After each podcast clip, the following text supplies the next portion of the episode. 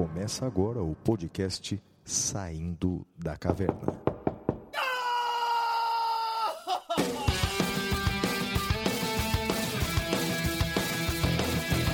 Com Guilherme Madeira, Fala galera, sejam bem-vindos, sejam bem-vindas. Flávio Martins,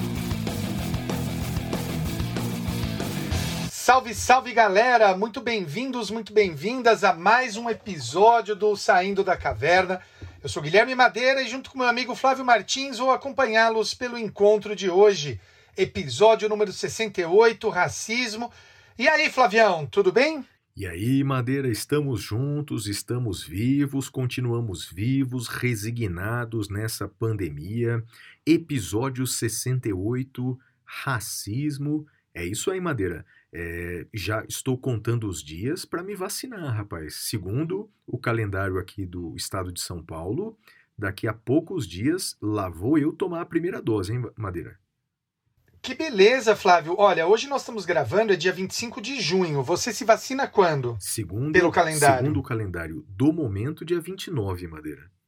Dia 29. 29 é terça-feira. Terça-feira. É, já houve, houve alguns incidentes aqui no estado de São Paulo de falta de, de doses, né? O que é, acaba sendo um aliado meu, Madeira, é que tem muita gente é, sendo sommelier de vacinas, né? Então tem muita Sim. gente aí que vai lá e, e, e, e, e se não tiver a vacina da sua preferência, a pessoa não toma a vacina. Como eu quero tomar a vacina que estiver disponível, porque é, é, todas as, as vacinas elas evitam quase com 100% a morte e, portanto, a minha preocupação no momento é não morrer, então eu vou tomar é, a vacina que tiver. Então eu, eu acho que vou me vacinar no dia 29 sim, Madeira. Muito bom, Flávio, muito bom, muito feliz com isso. E olha, eu queria aproveitar o episódio para agradecer a você e, e contar uma curiosidade para o pessoal e também fazer um convite, enfim. É, para quem não sabe, o Flávio ele lançou um programa junto com uma universidade espanhola de pós-doutorado. E eu estava nesse programa como professor. E aí eu liguei para o Flávio e falei, Flávio, a gente precisa conversar. Ele falou, o que, que foi, Madeira? Eu falei, Flávio, eu vi os professores que estão nesse, nesse programa e eu queria que você me tirasse do corpo docente porque eu quero ser aluno. Eu, eu fiquei assim, impressionado com o corpo docente, estou muito animado e fica aí a sugestão para quem quiser uh, fazer um programa de pós-doutorado, eu acho que vai ser muito legal. Flávio, estou muito animado e queria te agradecer. Obrigado, viu? Que isso, Madeira. Quem tem que agradecer é, sou eu, né? É, faz mais ou menos uns dois ou três anos que eu havia convidado você para fazermos juntos, você deve se lembrar, fazemos juntos um, um, um pós-doutorado presencial na época lá na Espanha, né? Você lembra disso, né? Sim, é, é, sim. Por razões de agenda, infelizmente você não pôde, não pôde ir. E, e aquela experiência para mim, cara, foi, foi maravilhosa, né? Ter, ter durante um período de tempo contato com grandes juristas da, da Europa, de outros países. Então, bem, é, eu estou mais ou menos há, um ano trabalhando nesse projeto em parceria com a Universidade Las Palmas da, da Espanha. E, e, e, e, e você vê que, pelo corpo docente mesmo, foi um trabalho muito cuidadoso para que houvesse ali, no corpo docente, os alguns dos grandes juristas de alguns países. Né? Por exemplo, ali está no corpo docente o que, na minha opinião, é um dos melhores professores que eu já tive, é um professor espanhol chamado Roberto Blanco Valdés. Madeira, sabe aquelas aulas que você assiste e se impressiona? Eu, eu, eu tenho uma meia dúzia de livros dele, é, é um gênio, né? Bem, sem contar os grandes nomes de Portugal, dos Estados Unidos, cara. Então, quer dizer, foi um trabalho de formiguinha durante um ano para fazer assim, um, um, curso que fizesse a diferença. Porque é, vai ter, é, é, fazendo esse curso, é um curso de pós-doutorado, portanto é um curso só para doutores, né? vai ter grandes nomes do direito brasileiro. Né? Você, por exemplo. Então imagine ter no corpo docente, no corpo discente, pessoas do seu gabarito. Então, quer dizer, é uma responsabilidade gigantesca. Mas eu tenho certeza que esse curso aí, ele vai ser um, um, um grande fórum de discussão muito bacana aqui no, eu no, acho, no Brasil. Eu acho, acho. bem legal. E olha, vale, vale a pena, Flávio, só fazer um disclaimer que eu acho importante, que eu aprendi com, com os norte-americanos. Uh, você sabe que eu gosto de, de ver diversos programas no YouTube. E eu vejo muito o pessoal que faz review de tênis. E tem um cara que eu vejo que é o Kofuzi. É um cara muito legal. E ele faz um disclaimer que eu deveria ter feito desde o início. Eu queria deixar claro para o nosso ouvinte que uh, eu não estou recebendo do Flávio para fazer essa propaganda. Eu estou pagando o curso do meu bolso, É como qualquer outro aluno. Né? Não, não recebi bolsa nem nada. Então acho que que é importante só deixar claro para que ninguém ache que haja aí É um uma, jabá, né? um jabá ou qualquer coisa que o valha. Não, é, é, é, é porque eu realmente fiquei impressionado, tô, tô muito feliz e ansioso para começar as aulas. São em fevereiro do ano que vem, então acho que vai ser bacana. É verdade. Aqui, e, e- e professores aqui do Brasil, rapaz, eu, eu, eu chamei alguns que eu sou fã mesmo, né? E você, claro, que conhece todos eles, que é o, o Valério Mazzuoli, que é brilhante, né? É, a Flávia Sim. Piovesan, é, o Ingo Sarli. O Flávio Valério, a gente começou a dar aula junto, É, lembra? Eu lembro, cara, eu lembro. Lá no LFG, Isso. lá E atrás. nas minhas andanças pela Europa, rapaz, o, o Valério é super respeitado na Europa, o que é raro. Né? É, na Europa, você ter juristas eh, brasileiros muito respeitados lá. Tanto o Ingo quanto o Valério são dois desses nomes, cara, respeitados Sim, mundialmente. Sim, né? sim, sim. É muito legal, cara. Muito bem, Flavião. Tô, tô animado, tô animado. Vamos então agora iniciar o nosso programa. Vamos para o primeiro bloco, que é o Correspondentes da Caverna. Até já. Oh. Correspondentes da Caverna. Oh.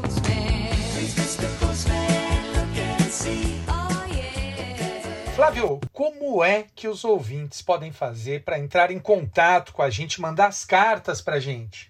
Madeira, mandar carta é um procedimento bem trabalhoso, tem que ir no correio, etc, etc. Por isso eu sugiro que mande um e-mail.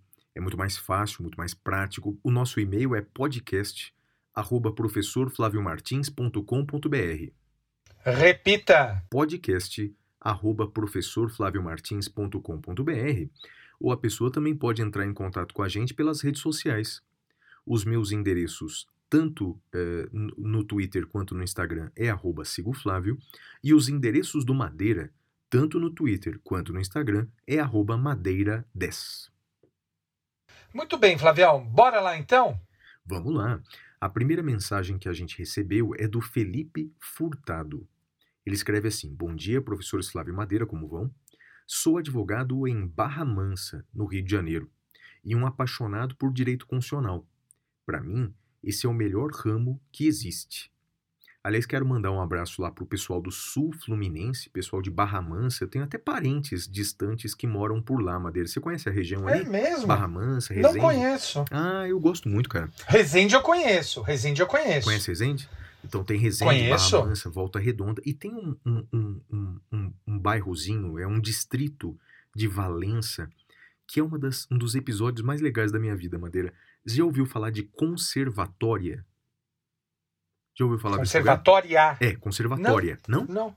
Ah, que Não. legal, cara. É um distrito de Valença. Bem, eu não sei como é que tá agora na pandemia, mas é um distrito famoso pelos seus dotes musicais.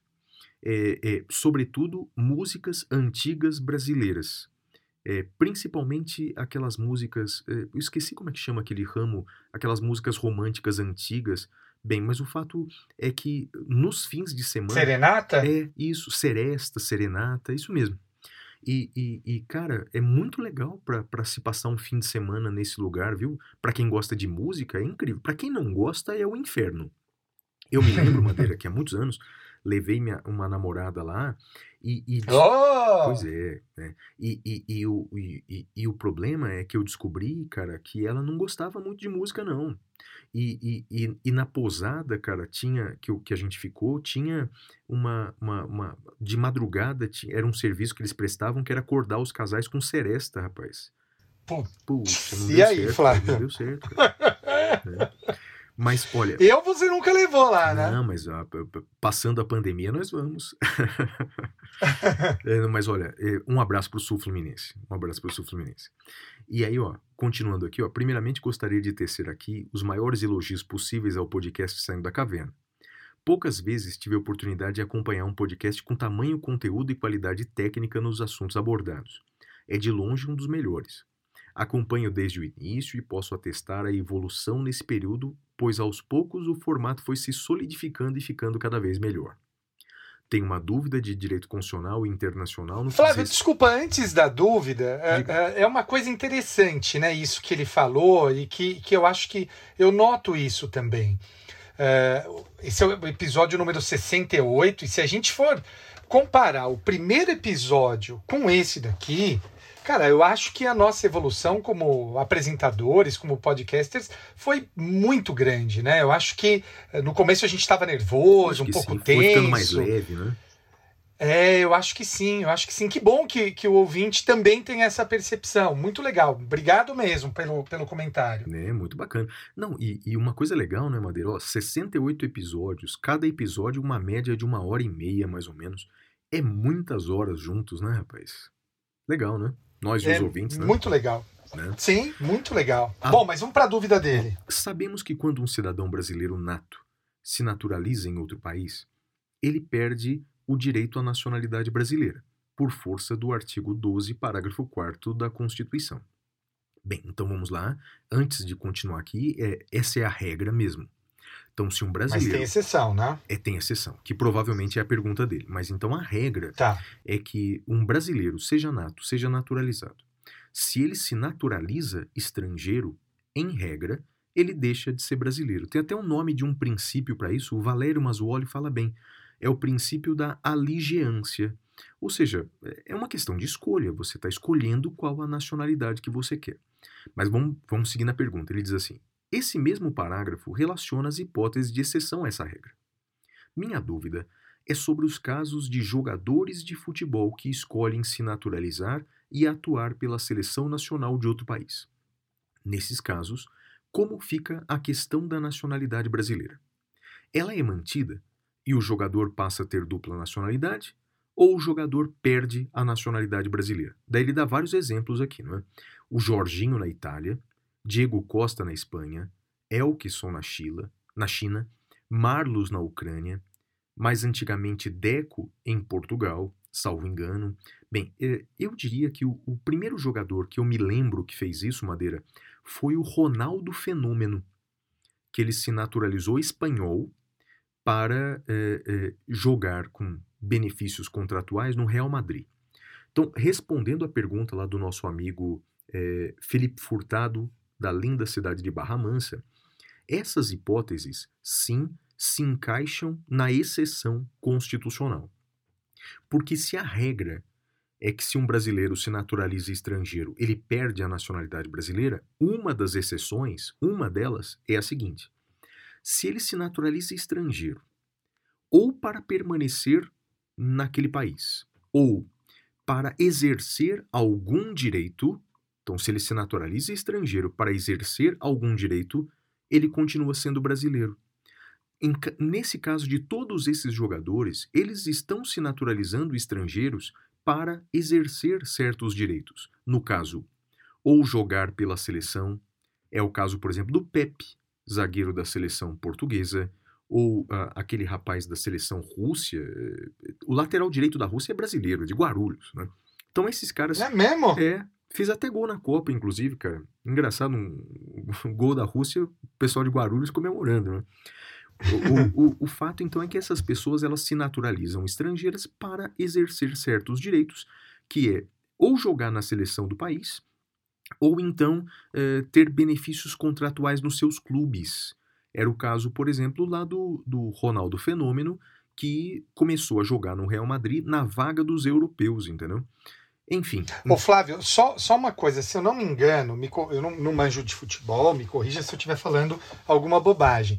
Mas eu acho que isso era porque existia uma cota de estrangeiros por time. isso. E aí, se ele fosse naturalizado com alguma cidadania europeia, isso.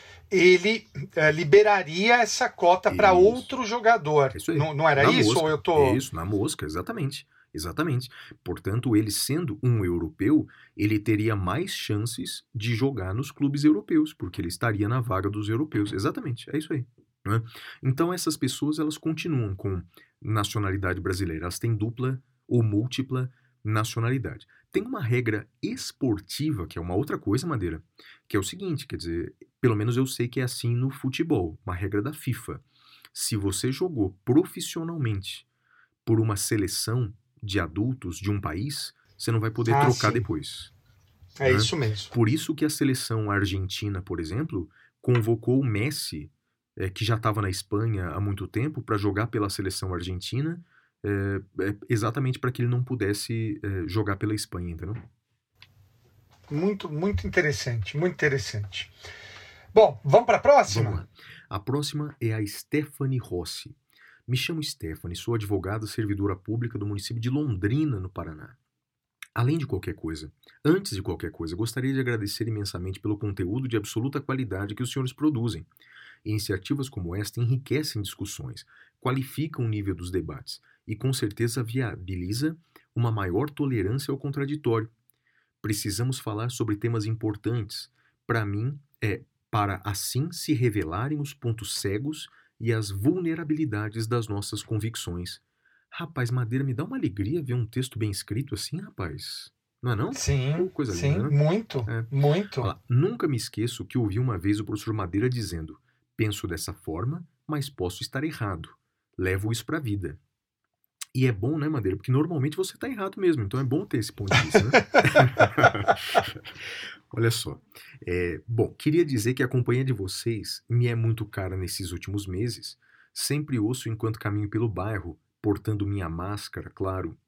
E sempre me divirto muito com as discussões sobre bandas de rock. U2 é rock, e é bom sim, mas não Toma! é, mas escuta, mas não gostar de Pink Floyd deveria ser tipificado. Recomendo o Ah. álbum The Final Cut, de todo o coração. Ah, eu, acho que eu já ouvi esse ah, eu- álbum. Eu, eu, eu, eu acho, eu gosto de The Wall. The Wall, acho pra mim uma obra-prima, cara. É, eu acho ah, uma coisa que é interessante, Madeira. É, você percebeu que no passado. Ah, eu já ouvi esse The Final Cut. Eu tô, tô, tô com ele Ah, aberto você aqui abriu, no é? Spotify. Que música que tem aí sim, legal? sim. Ah, não, você vai falar que nenhuma. Ah, aí não pergunta isso não. Porque Uma ouvinte tão gentil, Sabe- sabe não, não vamos coisa? brigar com ela É, não. sabe uma coisa que tinha antigamente, hoje em dia se perdeu? É que os É. álbuns eram meio que obras de arte é, no todo. Eram, sim. não é? Então, por exemplo, você tinha a abertura, você tinha a continuidade, você tinha o encerramento, como se fosse uma peça de teatro, não é? É, por exemplo, eu, eu cito três discos aí que eu acho incríveis, não é? É, eu acho que, na minha opinião, o, o, o maior de todos, Sgt. Pepper's Lonely Hearts Club Band, que Você tá falando de capa, né? não, de, falando de tudo. Tô falando do, do, do- da, da- a música de abertura, o meio até o encerramento. Você ouvindo o disco do começo até o fim, parece uma peça teatral musical. Entendeu? É isso que eu tô querendo dizer. É uma, é uma, uma obra de arte pensada para ser ouvida numa ordem cronológica. Entendi. The Wall também é assim. The Wall do Pink Floyd também é assim. É, é um disco para você ouvir do começo até o fim. Tem começo, meio e fim, uma ordem pensada pelo artista. Né? É, eu diria também que do Queen, A Night at the Opera. A Night at the Opera acho que também é mais ou menos isso. Né? Mas que hoje em dia, como as pessoas ouvem as músicas todas picadinhas, então se perdeu muito isso. Essa coisa. É, do- a capa tem a ver também, Madeira. Então, quer dizer, a capa mais o- ouvir o disco na, na ordem. Cara, a arte é um negócio bacana, né? Eu acho É. que é o Nietzsche que Eu- dizia que a gente tem a arte pra não morrer da verdade, não é isso? Não lembro, Ah, não lembro frase dessa é boa. frase É, dele. É, Boa, muito É, boa, é muito isso, boa. É isso. Porque nesses dias, por exemplo, eu não, não tô conseguindo muito assistir muito noticiário, não, Madeira. Me embrulha o estômago Ah. algumas coisas, cara. Difícil, né? Difícil, difícil. Você viu um episódio Bem essa difícil. semana de máscara de crianças ou não? Ah, meu Deus, eu vi. É, então, eu vi. me É embrulha, assim, me embrulha o tem estômago. um, É. um, um, um ativista no Twitter, foi muito feliz, infelizmente me foge o nome dele, e ele falou que é ignorar a a importância das crianças, o, o respeito que se deve às crianças e encará-las como simples objetos, né? Você eh, não respeitar a individualidade da criança, estou até. Rafael Zanata. Rafael Zanata escreveu isso. É o arroba Rafa Zanata com dois T's. Eh, ele é um, um advogado brasileiro, ativista, eh, trabalha com coletivos digitais de direitos humanos, ele é pós-doutor, ele diretor de um instituto chamado Data Privacy. Eh, É um cara bem bacana de se seguir. Rafael Zanata, recomendo.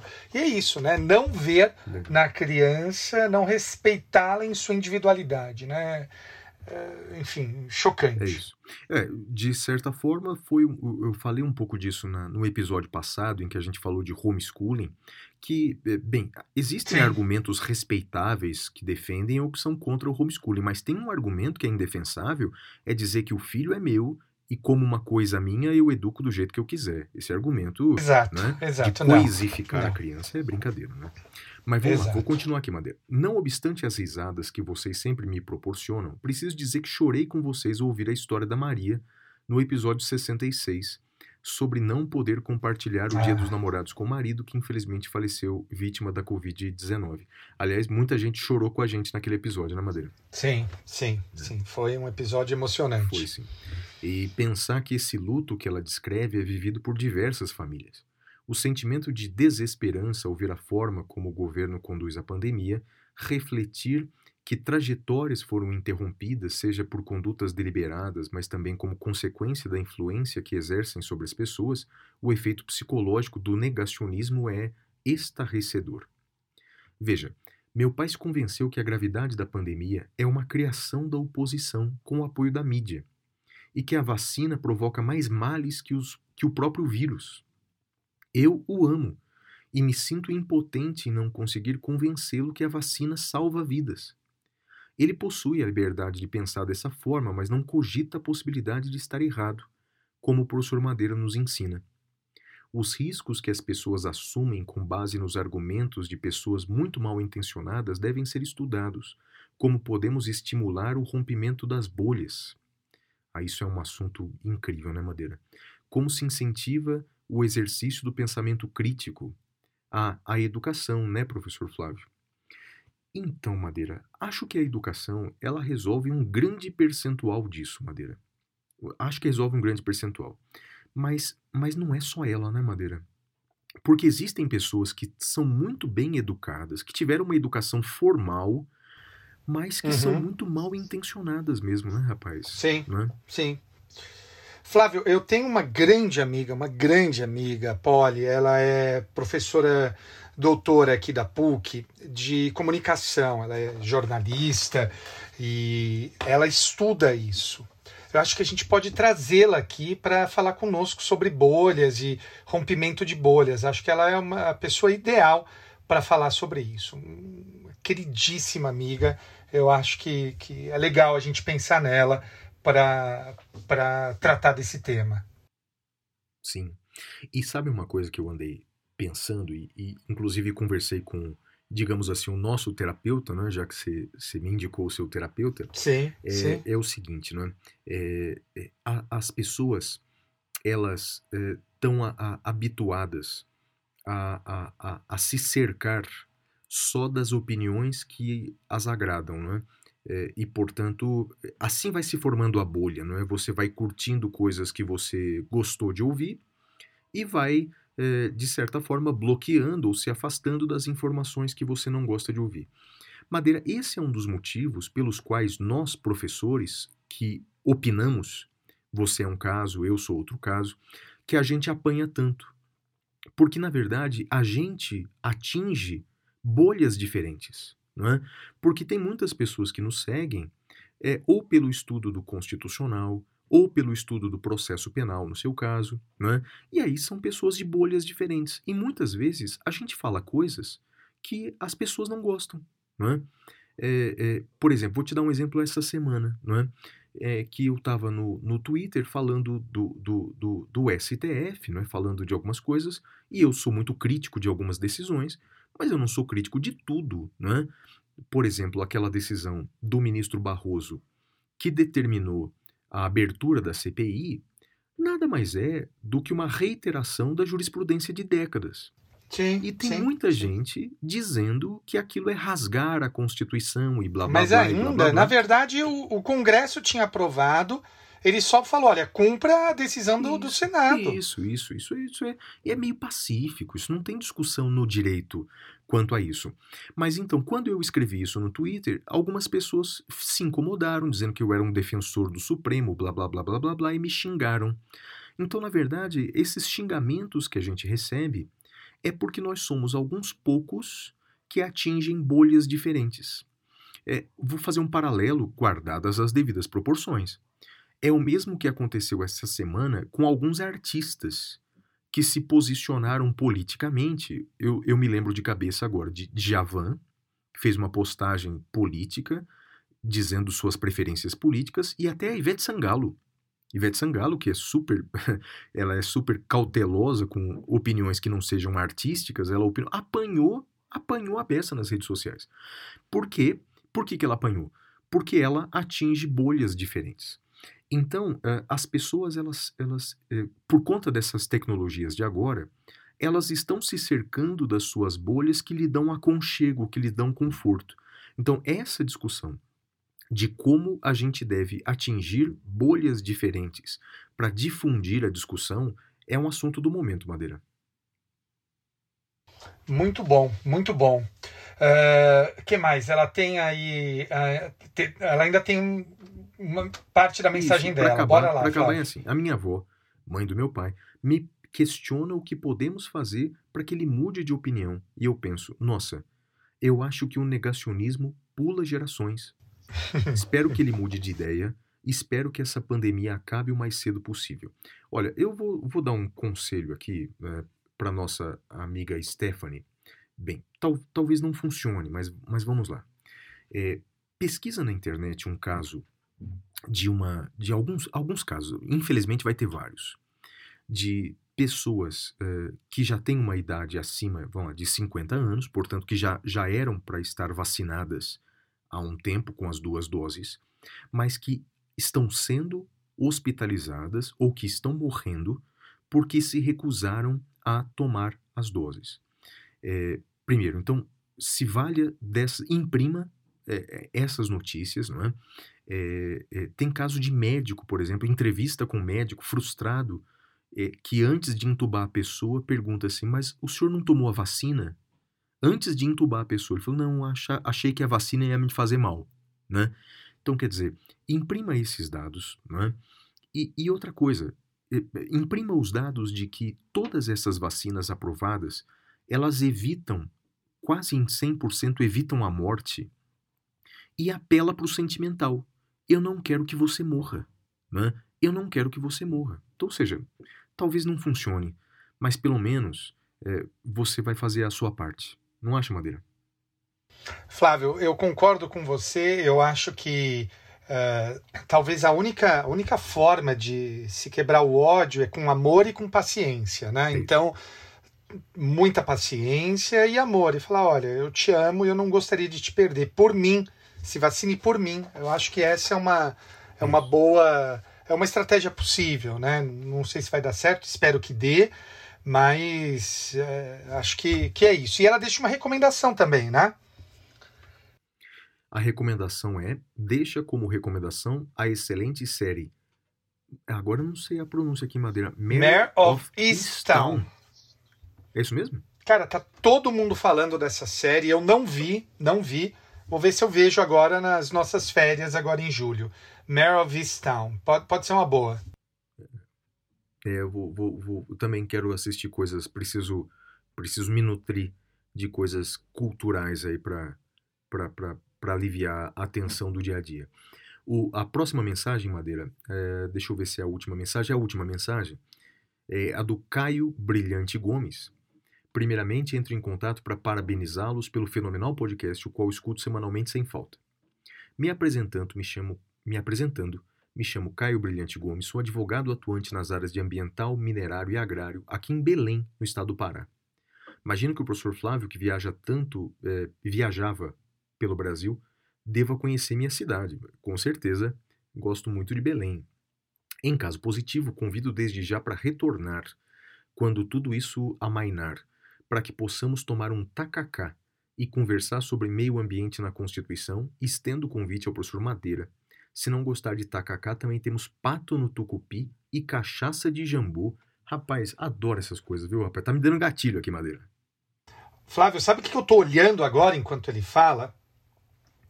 É, eu estou olhando o dia 24 de março de 2018, que nós estávamos lá. Eu acho que você não foi nessa, mas eu fui. é, estava lá em Belém, é, dando, dando aula. Foi muito divertido. é, um lugar lindo, lindo, lindo. E tenho fotos aqui. Cara, olha, espetacular. Espetacular. O- o- a gente foi numa. Acho que é numa estação de, de, de trem que o pessoal toma cerveja lá dentro. Que, que lugar que é esse mesmo, Flávio? Ah, rapaz, me fugiu o nome. Você lembra o nome? Sei, conheço. Me fugiu conheço, o é um nome bairro famoso, também. artístico e tal. É muito legal. Isso, lindo, lindo, lindo. Ó, tô vendo aqui uma foto minha com a Paty lá. Aí eu, É, eu, cara, lindo. Eu, eu- eu adoro viajar pelo Brasil. A região norte eu tenho um carinho especial, rapaz. Belém, Manaus eu gosto muito. Aliás, sem fazer, sem jabá aqui, não é?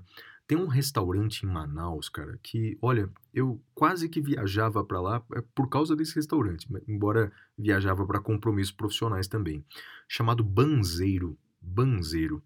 E para minha alegria, abriu uma filial em São Paulo, Madeira. Então, para quem gosta de peixes amazônicos e pratos amazônicos, recomendo muito o restaurante Banzeiro lá em Manaus. Acho que tem duas unidades, mas em São Paulo abriu uma filial, cara, muito legal. Muito bom. Continua então o, o- a mensagem dele. A- Apesar de ser de Belém, morei em São Paulo por mais dois anos, enquanto fazia minha especialização na PUC e advogava. E creio que vi o professor Madeira pelo Fórum João Mendes. Também morei em Lisboa por dois anos, fazendo mestrado na Faculdade de Direito da Universidade de Lisboa. E muito me alegrava ao ver o professor Flávio falar de Portugal com tanto carinho, já que o país também significa muito para mim, no melhor sentido, de que deixamos sempre um pedaço de nós por onde passamos. Madeira, o e-mail dele tá me dando gatilho aqui, rapaz. Falando de viajar pelo Brasil, falando de Lisboa, tá difícil aqui, velho. Vou seguir. Inclusive, estou louco para quando tudo isso passar, comer um bacalhau e tomar um vinho, um bom vinho português, aliás, por menos de 10 euros, já que Portugal é um país no qual o dinheiro compra muito. Mas vou parar por aqui, pois já está parecendo que estou mandando o currículo para uma entrevista. Feita essa apresentação, digo que o SDC presta um verdadeiro serviço público, me ajuda a ficar informado sobre assuntos jurídicos com qualidade ímpar, comentários inteligentes e irreverentes, e em atividades do cotidiano que, de outro modo, seria tempo perdido, como dirigir para o trabalho, arrumar a casa, dar banho no cachorro e, e demais diligências. Gostaria de fazer um apelo, e assim como dizem em Portugal, puxando a sardinha para minha área do conhecimento e de atuação, para que os professores falem mais sobre ambiental e sustentabilidade como um todo. Sei que não é diretamente a área dos professores, mas temos professores e doutrinadores aqui no Brasil reconhecidos mundialmente que poderiam ser convidados do SDC. De todo modo, o direito ambiental muito tem a ver com o direito constitucional, visto que temos uma verdadeira Constituição verde ou ecológica aqui no Brasil, assim como também se relaciona com o penal, com a lei de crimes ambientais, etc. Além disso, penso que o tema é de extrema importância nos dias atuais, como a crise climática que vivemos e com todos os retrocessos ambientais que estamos vivenciando. Assim, questiono se os professores possuem opinião formada sobre o tema da litigância climática, eh, o qual tenho estudado ultimamente, coordeno um grupo de estudos, o GP Clima, junto com outra professora aqui de Belém. Basicamente, se trata de situações nas quais o judiciário é provocado para decidir casos como um meio para facilitar a regulação climática e para obter a responsabilização dos policymakers, como meio de decisões judiciais, principalmente no âmbito internacional, mas também no âmbito interno dos países e até no Brasil. Internacionalmente, temos como exemplo o estado da Holanda, que foi processada por uma associação por possuir metas climáticas pouco ambiciosas, e o judiciário decidiu que deveriam ser revistas e aprimoradas, entre diversos outros eh, que poderia mencionar. Pergunto sobre isso, pois, eh, para alguns, pode ser entendido como ativismo judicial, mesmo que um ativismo judicial positivo, o qual sei que não agrada o professor Madeira, por exemplo, se tratando de uma interferência do judiciário em outros poderes, em decorrência da situação de emergência climática que vivemos. Madeira, um tema incrível, não é não? Flávio, olha, eu estava ouvindo aqui o Caio e estava pensando numa, numa, numa sugestão. Vou até te pegar aí de calças curtas, como a gente diz, eh, e ver o que, que você pensa. Eu acho, eu, confesso, por exemplo, minha total ignorância sobre esse tema. Eh, eu aceito a crítica dele, eu acho que ele está correto. Eu estava tentando puxar aqui de memória. A gente não tratou ou tratou muito pouco de direito ambiental aqui. E eu acho que a gente poderia fazer o seguinte. eh, por exemplo, eu, eu confesso que eu não conhecia a pesquisa do professor Caio, nosso colega e ouvinte. E eu acho que a gente pode pensar no seguinte: para o próximo, para a próxima temporada, né, quando a gente voltar desse, desse meio de temporada, a gente podia entrevistar eh, professores também aqui que têm eh, fora do eixo Rio-São Paulo, que eu acho que é um eixo muito restrito também, e para que a gente possa conhecer a pesquisa de professores do país todo, né? A gente normalmente fica muito Concordo, centrado concordo. porque é nas pessoas que mais conhecemos, né? Então fica. su- Primeira coisa, eu acho que já vamos deixar marcado aí ah, ah, o professor Caio para falar conosco sobre esse tema. Eu acho que ah, é um tema ba- bacana. E eu acho que a gente pode pedir para o ouvinte Sugestões? é, mandar sugestões de pesquisadores. Eu acho que temos que estabelecer um critério, pelo menos mestre, né? Tem que ser pelo menos mestre, professor e mestre. é, e o respectivo tema, área de conhecimento, para a gente tentar entrevistar. E peço que quanto mais diversificado for, melhor. Seja em termos geográficos, seja em questões de gênero, de raça. Eu acho que é importante e é legal ter essa coisa multicultural, multigeográfica. Eu acho que a gente às vezes fica muito centrado, autocentrados, né? Então, acho que eh, seria muito importante. Então, você que conhece aí pesquisadores das mais diversas áreas, eh, que sejam pelo menos mestre, e digo isso porque, sendo mestre, tem aí eh, uma pesquisa feita e acho que é interessante. Manda para cá a indicação de quem quer que você, de quem você sugere que seja entrevistado. E se puder também mandar o contato, arroba ou e-mail, a gente agradece. É isso aí. E o Caio continua assim, ó, sobre a pintura rupestre, tenho que concordar um pouco mais com o professor Flávio no estilo musical, pois adoro Beatles e não gosto muito de U2, mas com relação aos filmes, programas de TV, por vezes gosto mais das dicas de um ou de outro. Por fim, deixo como dica o livro Como Evitar um Desastre Climático do Bill Gates, que trata do tema de uma forma muito didática e fácil. Sei que os professores iriam achar uma leitura proveitosa e também o filme O Menino que Descobriu o Vento, disponível na Netflix. Madeira, sabe que até hoje eu não assisti esse filme? Menino que Eu também não? Flávio. Também não. Não. Porque eu, eu tô com medo de ser aquele filme em que tem tristeza, tristeza, tristeza, tristeza, e no finalzinho vem aquela boa notícia nas legendas, sabe? Sei, sei. Tem sei. um outro É, filme também também, não. que é o Milagre da Cela Qualquer Coisa.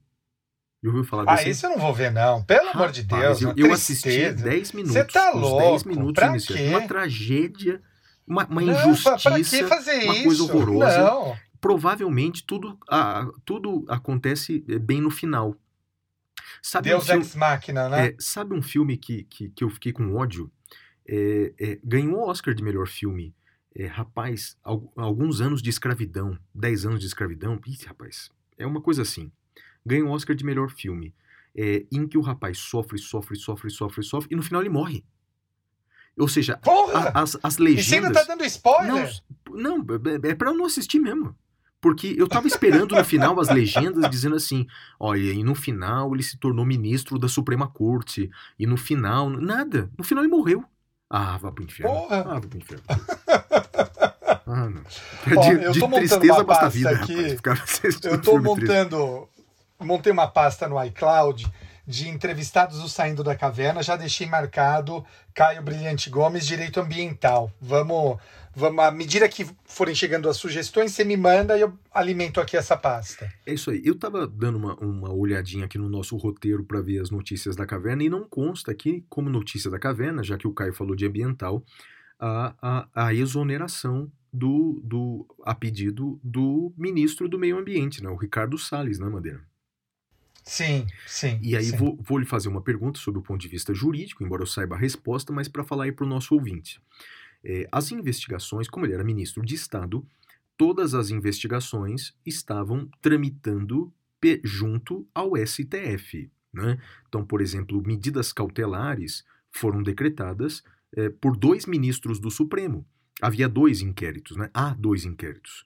Um é, sob o comando, o comando não é a palavra, mas sob a supervisão da Carmen Lúcia, e outro sob a supervisão, né? é, sob a supervisão do Alexandre de Moraes. Madeira, como ele não é ministro de Estado agora, o que acontece com os inquéritos? Vão todos para o primeiro grau, né? E agora é assim, agora vai ser interessante ver, porque vão surgir outros inquéritos, outras investigações, ações civis públicas. Não, não vai ser fácil a vida do ex-ministro, Flávio. É, mas daí, Madeira, é, esse é, não é um fato inédito, não é? De pessoas que ocupam cargos públicos que estão sendo investigadas ou processadas é, ali em instância superior, não é, não é raro essas pessoas deixarem os seus cargos, não é? Por exemplo, se é um ministro, pede exoneração, se é um deputado, até renuncia. Porque ser investigado na primeira instância pode ter o seu lado ruim, que é a imprevisibilidade de como vai atuar o juiz de primeira instância, as autoridades na primeira instância, mas tem um lado muito bom, Madeira, que é dar a possibilidade de você recorrer de quaisquer medidas para várias instâncias, né? Então, portanto, é, me parece que a exoneração dele foi uma tática defensiva que me parece acertada, pensando como advogado de defesa. Porque aquelas medidas todas que estavam sendo decretadas pelo Supremo, por exemplo, a mais recente foi enviar o celular, você soube dessa? Enviar o celular para os Estados Unidos para ser periciado, porque ele se recusou a dar a senha é, do celular para desbloqueá-lo. O que é um direito dele, né, Madeira? Não dar a senha, concorda? É direito dele não dar a senha, sim. Isso. Sim. Então, quer dizer, contra essas decisões do STF, essas medidas cautelares, é, não cabia recurso, né? Não cabia recurso. É, porque a jurisprudência diz que não cabe habeas corpus. Bem, a jurisprudência majoritária, que diz que não cabe habeas corpus para o pleno contra a decisão eh, monocrática. Você concorda com essa posição, Madeira? De que não cabe, por exemplo, contra a decisão do Alexandre de Moraes, não cabe um habeas corpus para o pleno. O que você acha? Ah, sim, né? O, o- problema todo, acho que algumas restrições ao habeas corpus são razoáveis, mas o problema de decisões monocráticas e recorríveis acaba gerando esse tipo de problema, né? Então, ah, ah, e aí nós acabamos tendo 11 Supremos, na verdade, no, no Supremo, né? E não apenas um. Isso acaba Isso é sendo, sendo problemático. Isso é péssimo. Sim. Isso tem Sim, acontecido com a quebra do sigilo bancário de várias testemunhas ou investigados na CPI. Então, a depender de quem cai o mandado de segurança, a decisão está vindo de um jeito. Isso é horrível. Horrível. Para a jurisprudência, né? Sim, Horrível. sim, sim. Bem, o sistema como um todo, Sim, né? sem dúvida. Isso me faz lembrar, cara, uma história do, do Calamandrei, naquele livro famoso lá, o, em italiano é o Elogio aos Juízes, em português é Elogio de Giudici. isso, e em português é Eles os Juízes Vistos por um Advogado, que é uma Sim. história em que o Calamandrei, advogado, defendeu uma tese perante uma Câmara do Tribunal e perdeu. Na Câmara do lado, foi defendida a mesma tese e ganhou. E aí o cliente do Calamandrei perguntou: O que, que aconteceu, doutor? O senhor errou a tese? E o Calamandrei respondeu: Não, eh, eh, caro cliente, eu errei a sala. Então, na É, verdade, é, é mais ou isso, menos o que está é acontecendo isso. hoje, né? Boa. Bem, Madeira, boa. vamos lá, cara. Apresenta o próximo bloco aí. Muito bem, então com isso nós encerramos este bloco e vamos para o próximo, que é o Notícias da Caverna. Até já!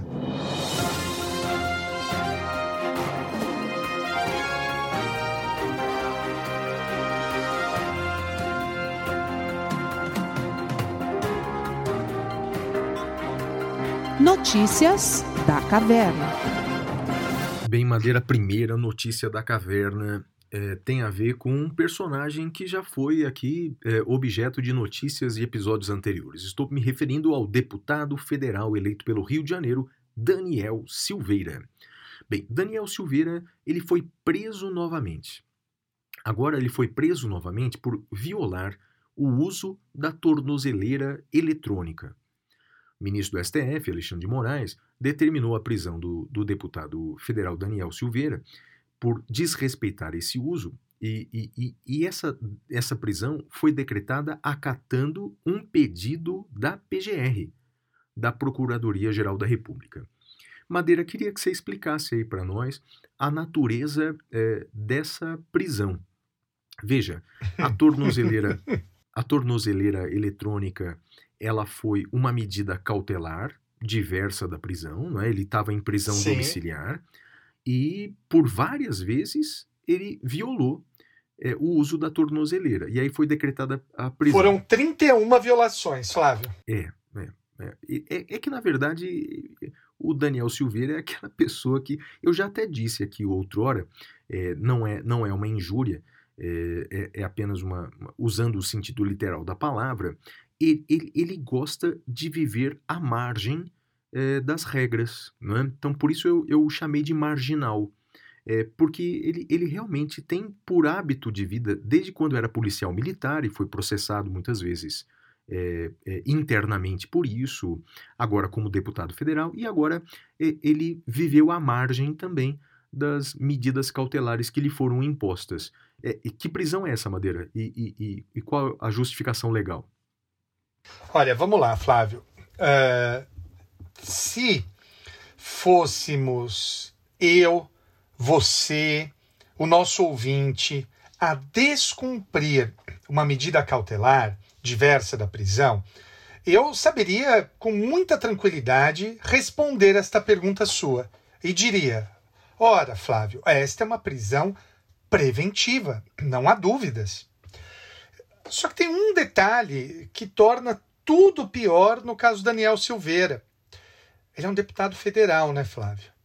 E como deputado federal, em tese, não cabe prisão preventiva. É aquela enorme confusão que a gente já cansou de falar aqui.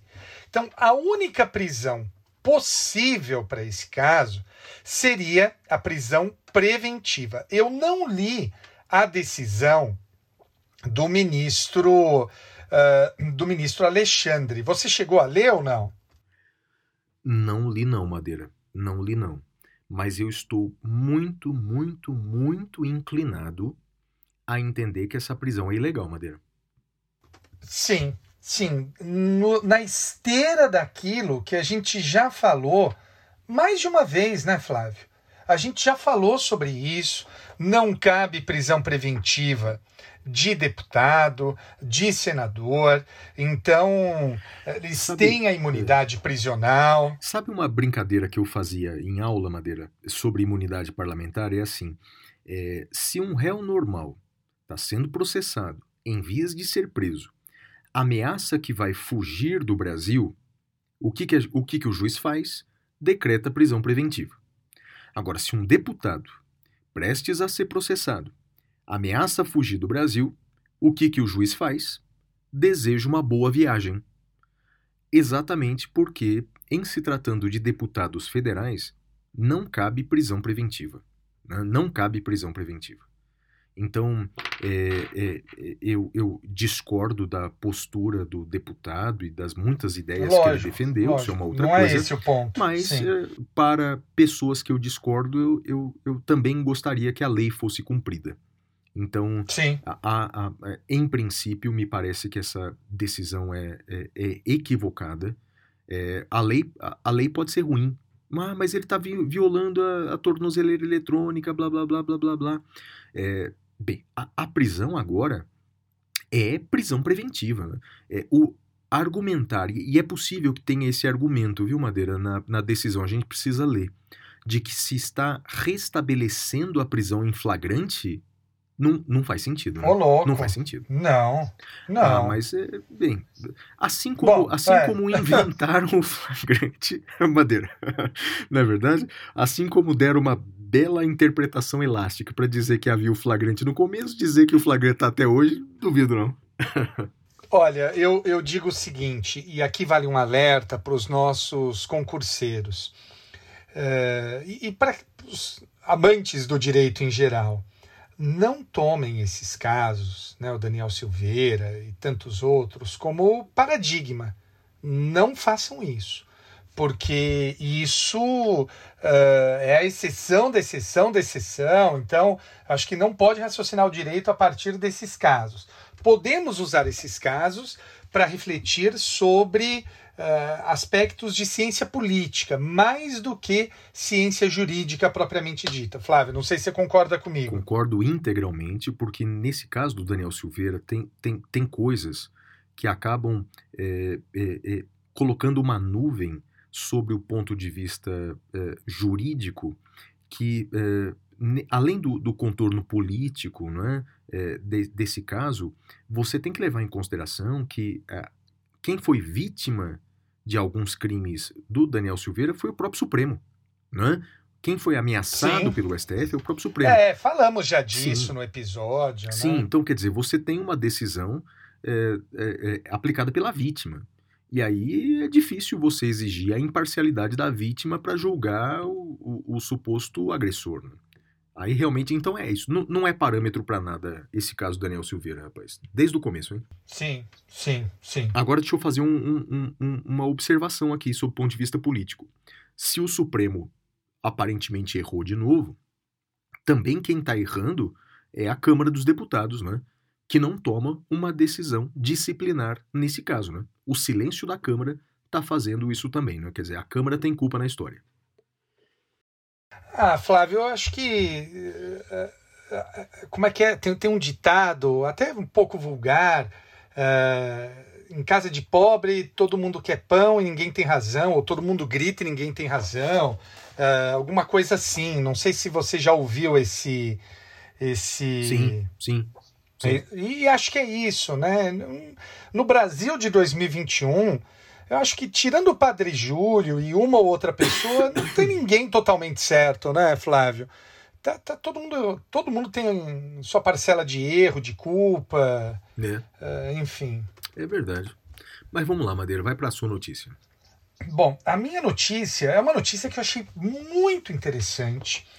É, aconteceu no Tribunal do Júri, aqui em São Paulo. O Tribunal do Júri condenou por feminicídio, feminicídio, um homem que matou a golpes de madeira uma mulher transexual. A pena foi fixada em 16 anos e 9 meses de reclusão em regime inicial fechado. Ah, a vítima estava com uma amiga num local frequentado por garotas de programa. O acusado se aproximou do carro, dizendo que havia sido. se aproximou de carro, dizendo que havia sido roubado. Depois ele retornou a pé e atacou a vítima, golpeando-a várias vezes na cabeça com um pedaço de madeira. Os jurados consideraram o réu culpado, reconhecendo as qualificadoras de motivo torpe, emprego de meio cruel, feminicídio e recurso que dificultou a defesa da vítima. Ao estabelecer a dosimetria das penas, a juíza Fernanda Salvador Veiga, da primeira vara do júri do Foro Central Criminal, levou em consideração, além das qualificadoras, a reincidência do acusado à época dos fatos. Estou vendo aqui a pena dele, com todas essas qualificadoras, 16 anos, até que não foi tão alta quanto poderia ser, né? E por que, que eu trouxe essa notícia? Porque eu achei interessante é, aplicar a qualificadora do feminicídio para a mulher transexual. É, me parece correta essa aplicação, eu não vejo restrição, mas é algo que não é pacífico na jurisprudência nem na doutrina. Então, vamos acompanhar esse caso. Certamente isso vai chegar nos tribunais superiores e vai ser interessante ver o que, que vão decidir sobre esse tema. Interessante, né, Flávio? Muito interessante, viu, Madeira? Muito interessante. E eu tenho, eu confesso para você que eu não sei. Eu não, não, não, não sei qual é a posição mais correta, viu, rapaz? Eu, eu não sei. Eu me lembro que. Ah, Flávio, uma vez que eu entendo e, e já julguei assim no cível, né, eh, que a questão do gênero não é atrelada à, à, à questão biológica, me parece que é correta essa decisão. Eu, eu, eu não vejo como uma decisão ilegal por parte dos jurados. E, e, e nesse caso em especial, parece que isso, de certa forma, motivou mesmo o homicídio, né? Então, portanto. Sim, eh, a condição a dela, condição né? dela motivou. E aí, de fato, Sim, nesse caso, sim. parece fazer sentido, né? Sim, sim. Bem, mas que, que vam- vamos esperar a jurisprudência. A minha próxima notícia, Madeira, tem a ver com algumas coisas que a gente já falou no passado em episódios anteriores. O fato é o seguinte: essa semana, eh, o governo federal mandou a Polícia Federal e a CGU, a Controladoria Geral da União, investigarem um servidor concursado do Ministério da Saúde que afirmou ter alertado eh, o Ministério da Saúde e o próprio presidente da República sobre problemas na negociação com a vacina indiana Covaxin. Então, esse assunto é um dos assuntos mais eh, comentados aí ao longo da semana, não é? Eh, o Ministério da Saúde fez uma negociação bastante célere eh, com essa para compra dessa vacina indiana e aí um, um servidor público concursado do Ministério da Saúde já tinha eh, alertado antes sobre eh, possíveis irregularidades nessa negociação, já tinha incluído, inclusive, já tinha feito um depoimento para o Ministério Público Federal e, portanto, esse assunto veio à tona agora. Mas a reação do governo federal é que chama a atenção. Houve um pronunciamento do ministro Erix, eh, Onyx Lorenzoni, eh, dizendo que o deputado, o irmão desse servidor e o respectivo servidor estariam praticando crimes de denunciação cal- caluniosa, né? e que por isso seriam eh, punidos por Deus e pela justiça, já que a Polícia Federal e a CGU investigariam, portanto, esse servidor público. Bem, Madeira, é, é óbvio que a investigação está só no início, né? mas o que eh, eu gostaria de reforçar é a importância da estabilidade dos servidores públicos. Né? É, se não houvesse a estabilidade no, no, no funcionalismo público, esse servidor já tinha sido demitido. Já tinha sido demitido. Ou, por exemplo, aquele delegado que requereu medidas cautelares contra o ministro do Meio Ambiente já teria sido demitido. Então, na verdade, é a estabilidade desses dois servidores públicos que deu a eles a coragem para fazer é, é, é, esses comunicados, essas denúncias contra seus superiores. Então, isso deixa só mais uma vez clara a importância da, da estabilidade para a administração pública. Ela não é um privilégio, ela é uma garantia da lisura da própria administração pública. Isso mostra mais uma vez os perigos dessa PEC 32 da proposta de reforma administrativa. Eu creio que você já se manifestou sobre isso, sobre esse ponto. Você concorda, né, Madeira? Concordo. A gente já teve essa, essa discussão, eu acho que em outro episódio, Flávio, da importância da estabilidade, né? Basta ver o que aconteceu com os delegados federais, né? No, no que investigavam o agora ex-ministro. Então, sim, eu, eu concordo uh, plenamente com você. É. E vai lá para sua notícia.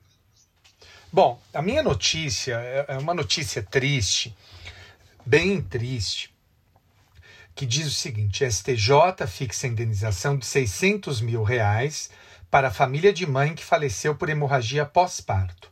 A terceira turma do STJ estabeleceu indenização por danos morais de 600 mil à família de uma mulher que faleceu em razão de imperícia médica no pós-parto cesariano.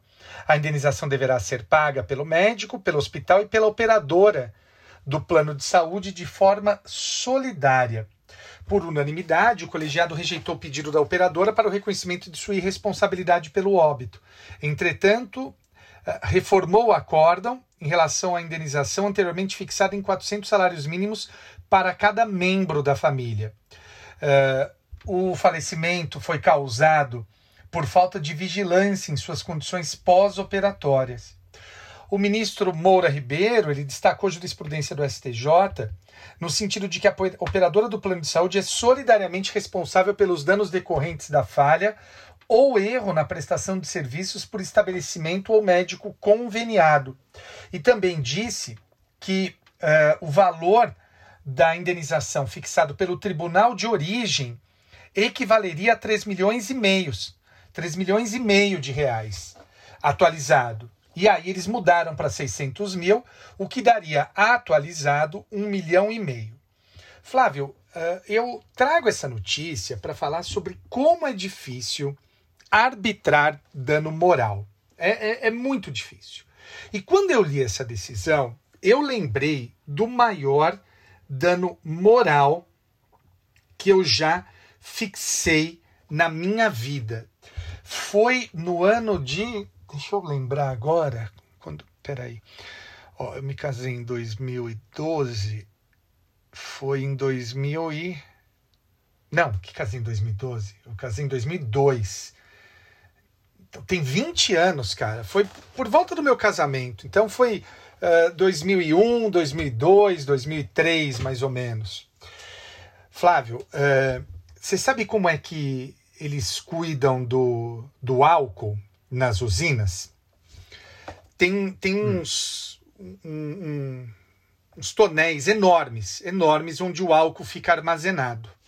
Só que o álcool, ele cristaliza um pouco e ficam cristais, ou ficavam, pelo menos na época. Eu estou falando de algo que aconteceu há 20 anos.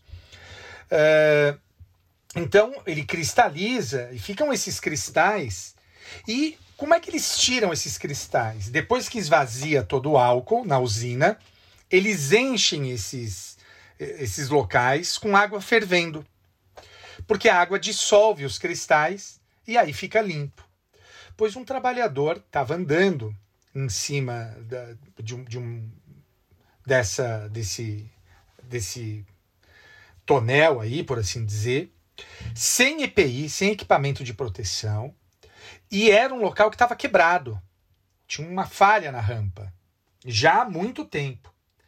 Ele escorregou e caiu. E caiu.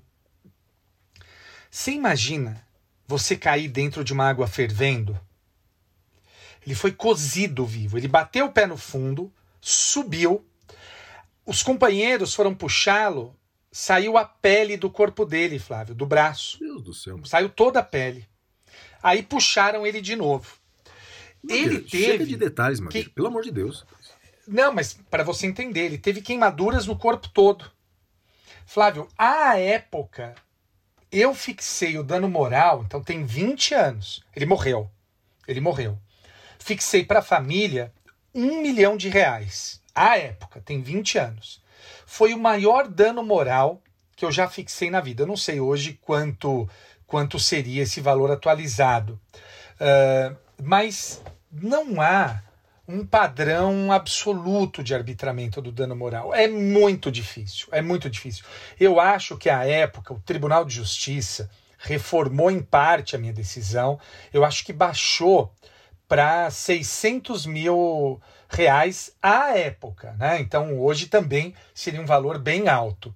Mas você imagina isso?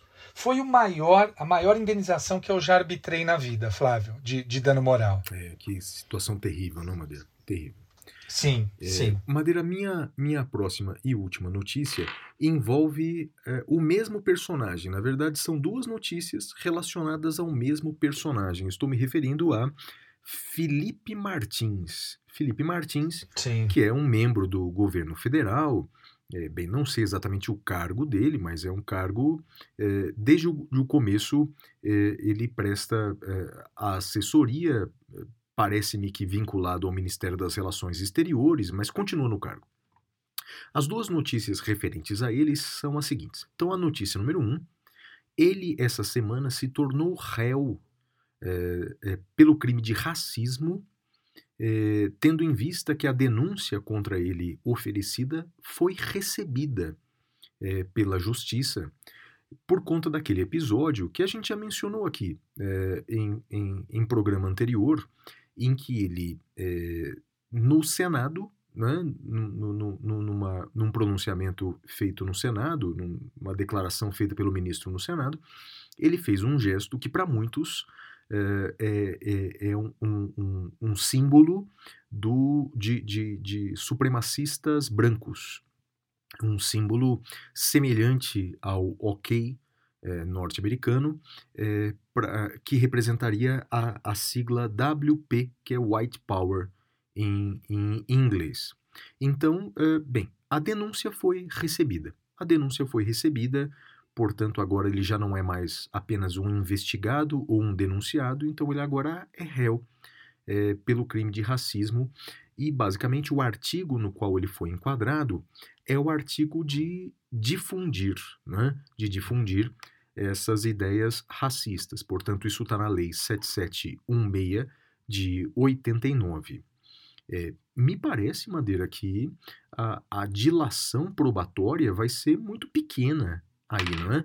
Porque, bem, o episódio está muito claro, a filmagem está posta, vai ser a versão dele, e ele fez uma versão estranha de que é, ele estaria fazendo aquilo apenas para ajustar o casaco, e a perícia que foi feita é que naquele momento ele nem encostou no casaco, ele nem encostou no paletó.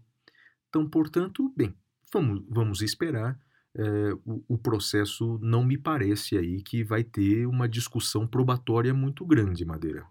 Sobre essa questão, você tem algum comentário ou posso passar para a segunda parte? A denúncia desse caso eu compartilhei no meu canal do Telegram. É uma denúncia muito bem feita, tem uma análise pericial muito boa. Vai ser muito interessante acompanhar esse caso, Flávio. Legal. A segunda notícia envolvendo o mesmo personagem, o Felipe Martins, é que ele foi é, intimado para depor na CPI, né?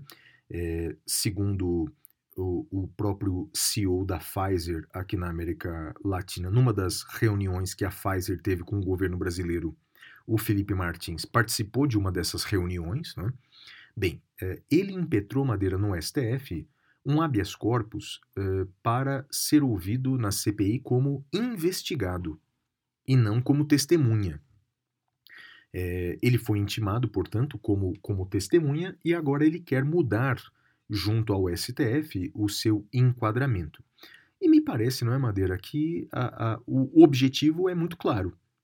Se ele for reconhecido como investigado, ele tem o direito de não comparecer na CPI. Acho que esse é o objetivo, né? Se eu sou investigado, tenho o direito de não comparecer. Se eu sou testemunha, eu tenho o dever de comparecer sob pena de condução coercitiva, embora eu possa permanecer em silêncio sobre os possíveis fatos que me incriminam. É isso, né, Madeira? É isso, é isso. Uh lembrando sempre, né? E, e, aqui eu acho que vale a pena. Eu vejo o pessoal irritado aí com o Supremo, mas eu queria dizer o seguinte: olha, é, é como se o Supremo, é como se um promotor num processo criminal só rolasse réus, não rolasse testemunhas.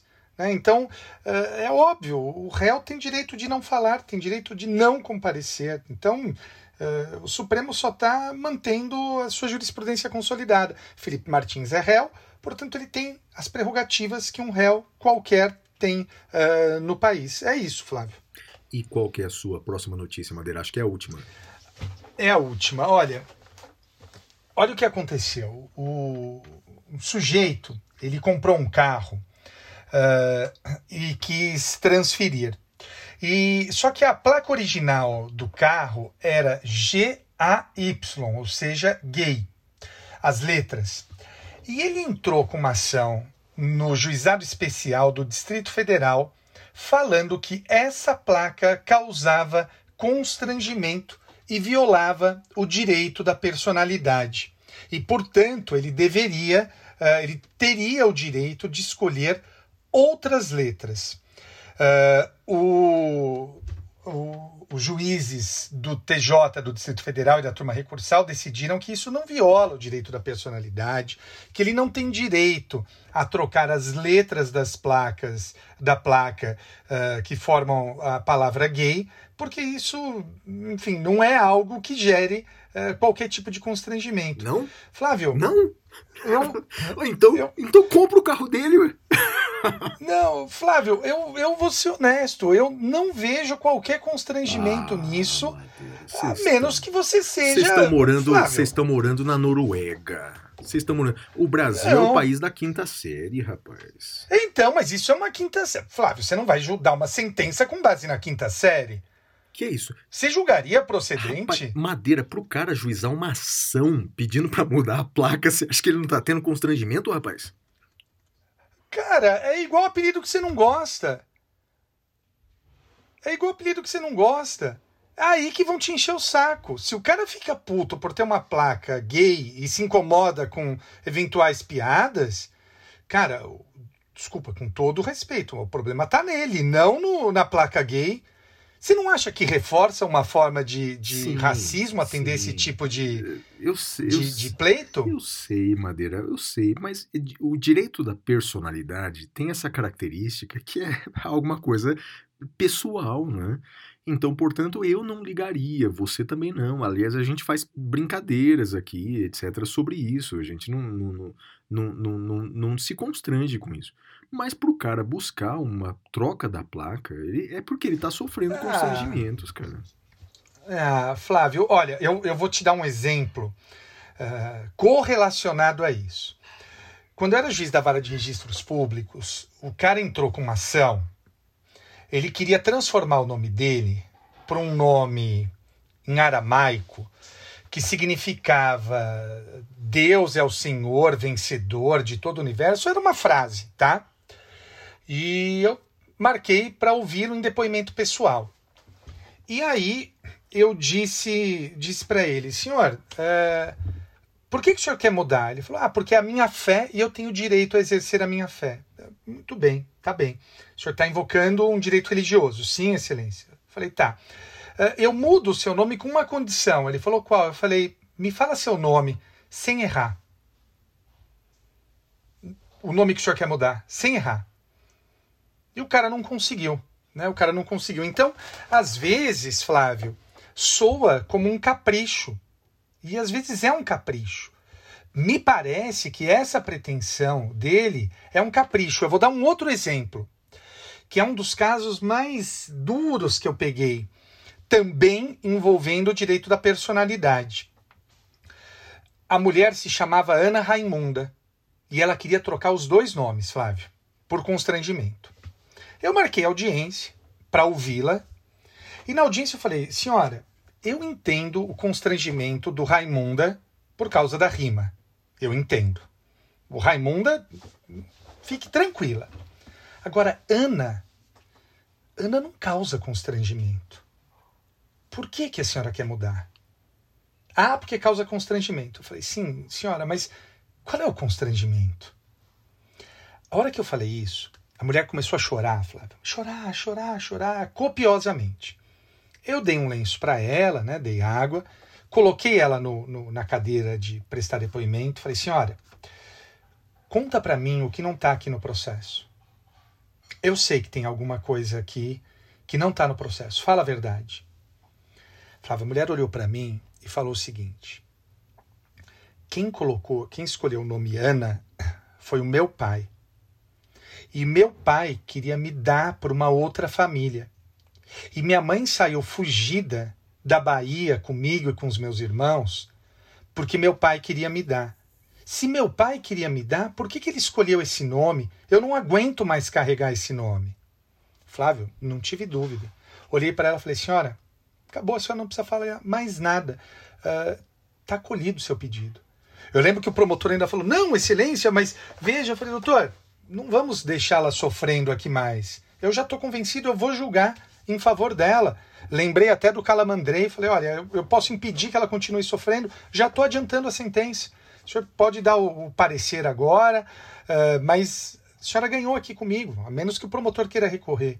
Então, eu entendo sim, eu acho que você tem razão num ponto, quando diz que o constrangimento é individual.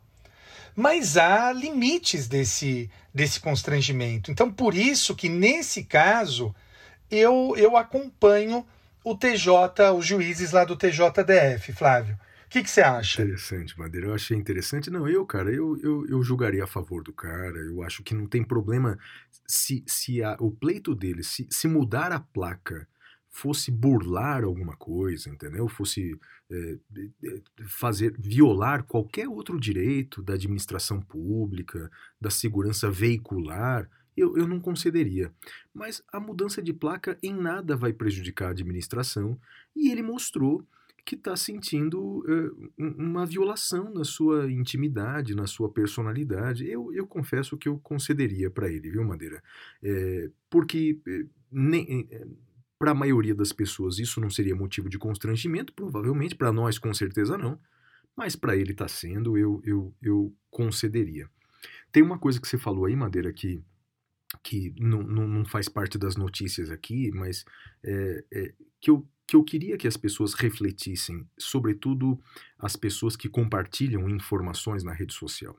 Tem circulado, bem, não é de hoje, mas tem circulado é, artes é, e, e textos, né? E, e em defesa já, uma espécie de uma antecipação de campanha eleitoral do ano que vem. Aliás, o ano que vem vai ser um ano tenso, né? Com campanhas eleitorais, assim. Você acredita que a eleição do Peru até agora não acabou, rapaz? Não saiu o resultado da eleição do Peru? Já faz duas É semanas. mesmo? Duas semanas, Madeira. Duas semanas em que houve eleição. Bem, mas é, voltando para o que eu queria dizer. É, então, é, dentre as veiculações, está tá, ve- vincu- é, tá sendo veiculada um, um, um slogan, que não deve ser um slogan oficial, mas não sei quem fez, que é assim: é, um povo, é, uma nação, é, um líder. Você sabe falar isso em alemão, né, Madeira? Como, como seria? Um povo. Ah, qual? Uh, ein Volk? Isso. É um, um- uma nação, é, mas aí é um, um Reich. Como é que é um Reich? Reich? Não, Reich. eu- Eine Reich? Ein Reich, isso. E um líder. Ein Führer. Isso. Esse lema, Ein Volk, Ein Reich, Ein Führer, era o lema de Hitler, cara. Então, quer dizer, Sim. a- Sim. é, tem coisas, tem coisas que você pode expressar essa mesma ideia, mas com outras palavras. Eu me lembro, por exemplo, de uma frase usada pela SECOM, a Secretaria de Comunicação do Governo, que era a frase que era o trabalho liberta. O trabalho liberta. Bem, acho que dá para usar essa mesma ideia da importância do trabalho e tal, com outras palavras. Porque essa frase, o trabalho liberta, como é que é em alemão? Arbeit macht frei. Isso. Arbeit macht frei. Exato, que é o slogan na porta de Auschwitz. Então, quer dizer, Sim. tem sim. coisas, tem coisas que é melhor você, se você quer usar essa ideia, até use, mas com outras expressões. Porque essas expressões lembram é, do fundo do poço da nossa humanidade. O fundo do poço da nossa humanidade. E como já repetiu Madeira mil vezes, uma frase do Nietzsche, quando você olha demais para o abismo, o abismo olha de volta para você. Não é, Madeira? É isso mesmo, é isso mesmo, Flávio. Muito bem. Eh, temos mais alguma alguma alguma notícia Não, ou podemos passar para o próximo bloco? lá. Muito bem, agora nós vamos para o próximo bloco, que é o temas cavernosos. Até já. Temas cavernosos.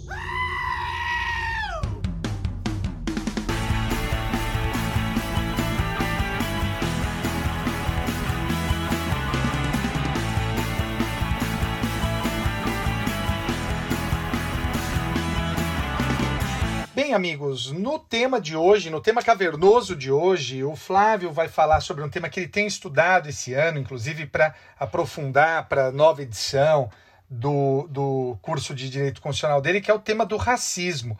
Flávio, a palavra é sua, parceiro.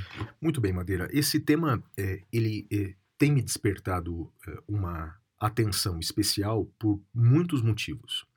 É, o primeiro motivo, Madeira, é um motivo social que eu tenho visto no mundo inteiro é, aumentar essa é, é, é, é, algumas atividades racistas, sejam elas individuais, então, portanto, cada vez mais você vê ao redor do mundo gestos de supremacistas brancos, não é?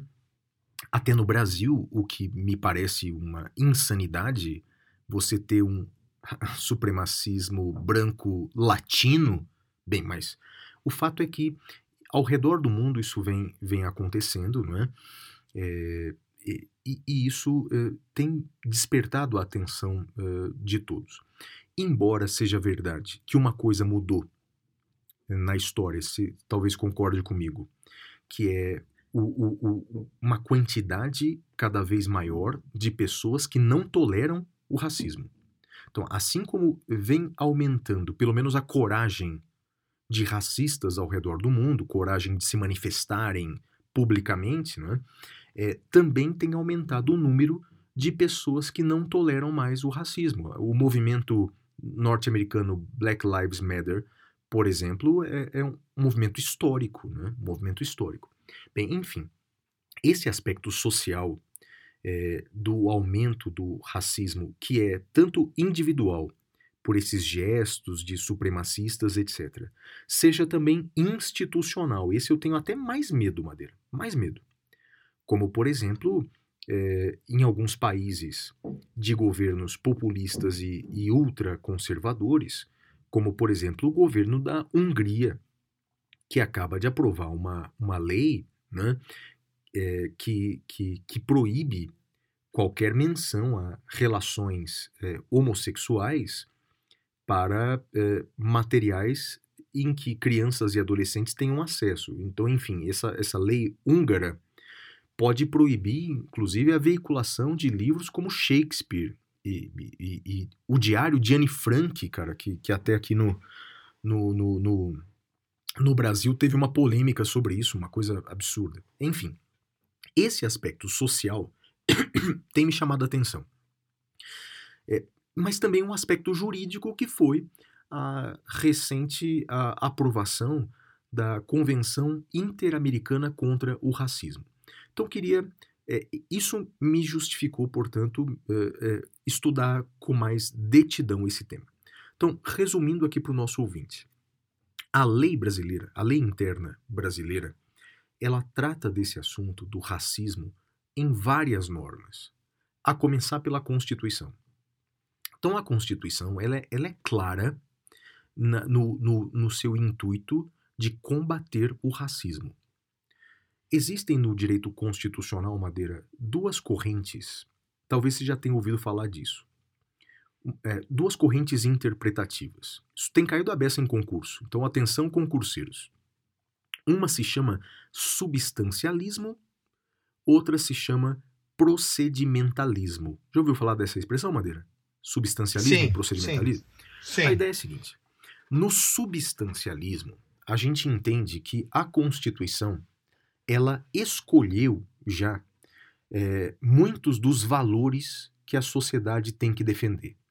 Portanto, daí o nome substancialismo, quer dizer, a Constituição escolheu já muitas bandeiras que a sociedade tem que lutar. No caso brasileiro, uma dessas bandeiras é o combate ao racismo. Não importa como, serão a, como será a geração dos nossos filhos ou dos nossos netos. Não importa se eles serão nerds, homofóbicos e racistas, não importa se eles serão vanguardistas, não interessa. Enquanto a Constituição estiver em vigor, a Constituição de 88, lutar contra o racismo é uma bandeira que a sociedade deve defender. Isso é o chamado substancialismo, que é a posição majoritária no Brasil. Para o procedimentalismo, a Constituição ela não tem que estabelecer quais são os valores da sociedade. É a sociedade que escolhe os seus valores. São os nossos netos, a próxima geração, que vai escolher os valores a serem defendidos. A Constituição apenas vai assegurar um procedimento democrático para essas escolhas. Daí o nome procedimentalismo.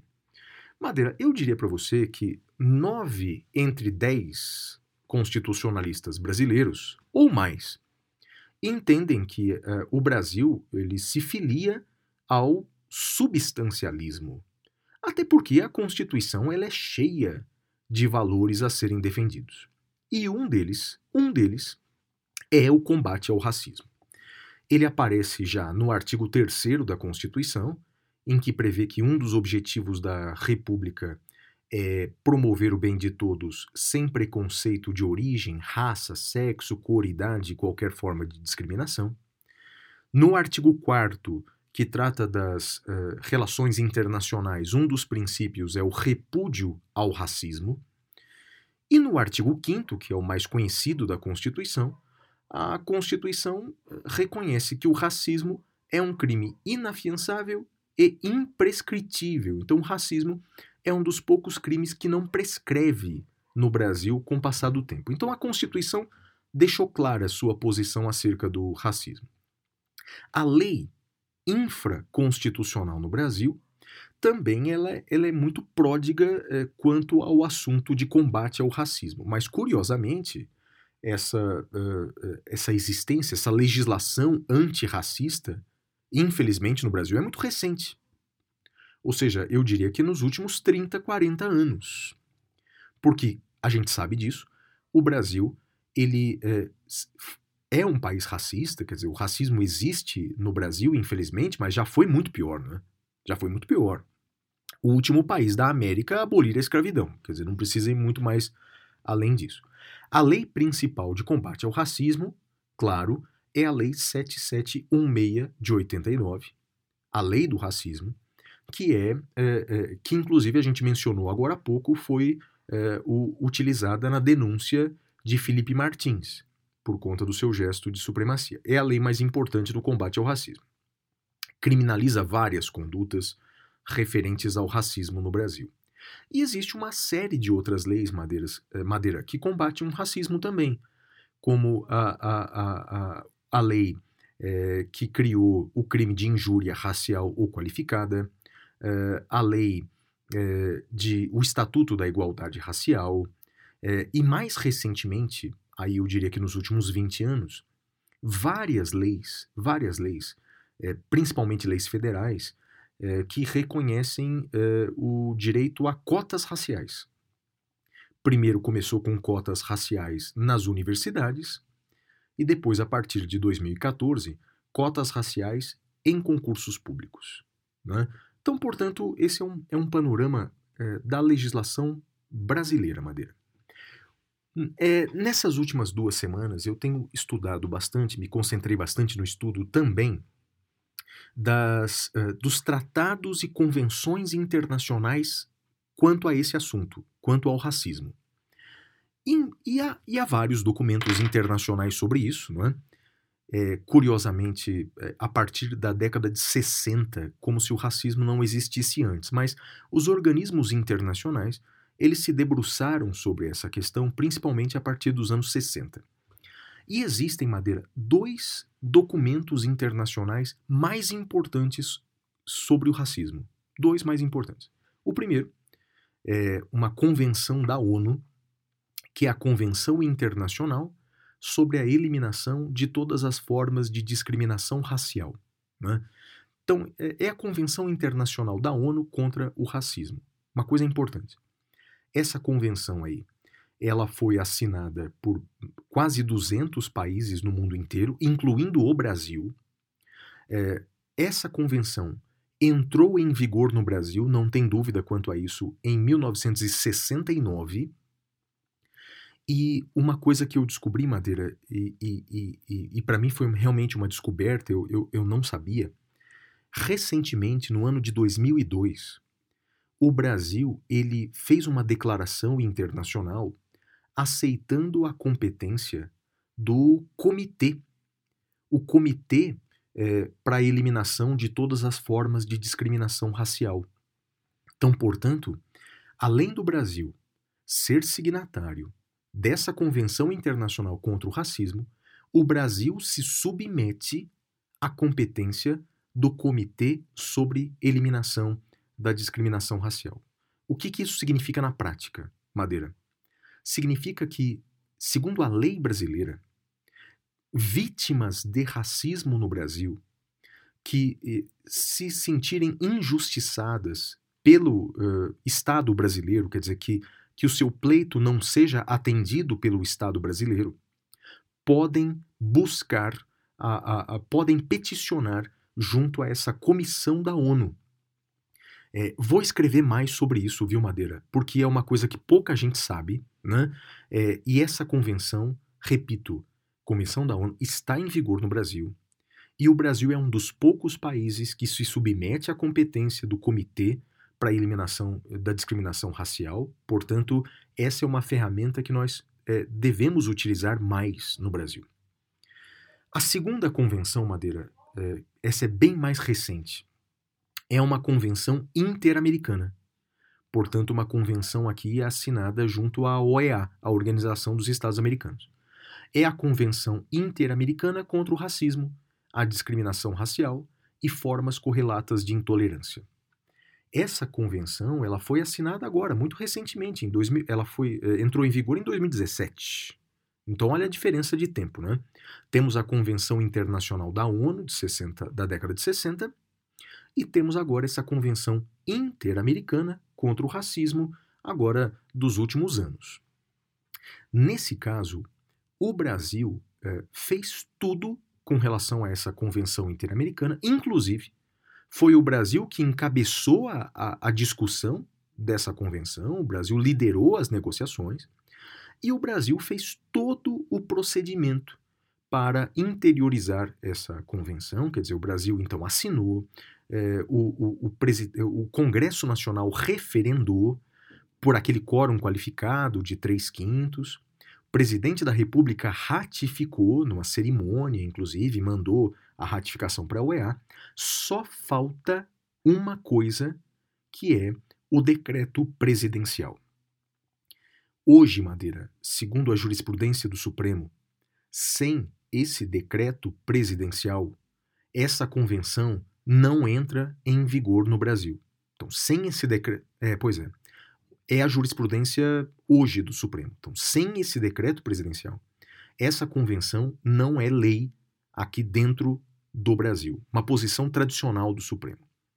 Mas eu já estou movimentando, Madeira, é, juristas é, por enquanto já, já contactei dois, para que em julho a gente faça barulho na direção contrária. Eu entrei em contato com o Ricardo Macau, que você conhece bem, né?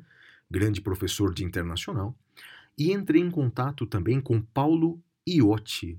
Conhece o Paulo Iotti? Sim. Paulo Iotti é brilhante. Um Paulo cara Iotti. sensacional. Sensacional. Sensacional. Esse, esse, é, esse, Uh, esse é daquele. Fez defesas, Isso, uh, sustentações no Supremo muito boas. Olha, uh, gosto muito dele, Isso. muito dele. E qual que é o objetivo? Por que, que eu estou reunindo a começar por esses dois? Porque essa jurisprudência do Supremo Madeira me parece ultrapassada. Parece ultrapassada. A Constituição brasileira é clara no artigo 5 parágrafo 3 que os tratados internacionais aprovados pelo Congresso Nacional por três quintos, dois turnos, duas casas, eles ingressam no Brasil com força de emenda constitucional. Nesse processo, não há nenhuma previsão de uma exigência de um decreto presidencial para, eh, para que esse, essa, essa, essa, essa convenção entre em vigor no Brasil. Né? Então, eh, eu quero que o nosso ouvinte saiba. Hoje eh, é 100% pacífico que a Convenção Internacional da ONU contra o Racismo ela está em vigor no Brasil. E mais, o Brasil reconhece a competência do Comitê para Combate ao Racismo.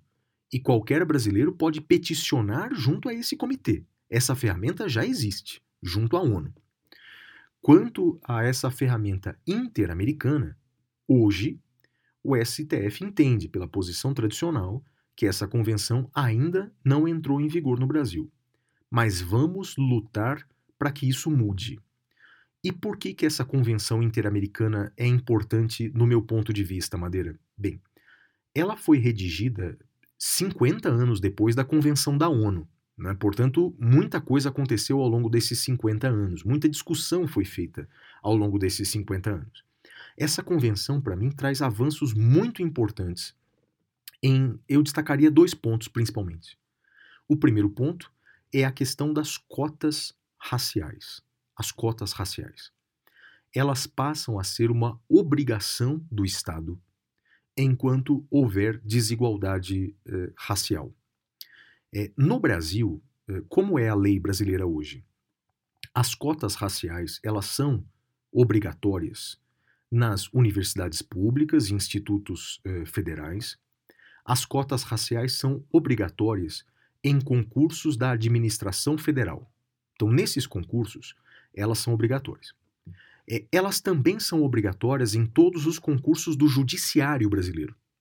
Há uma resolução do CNJ é, determinando a, a, a, implementação das cotas raciais em todos os concursos do judiciário.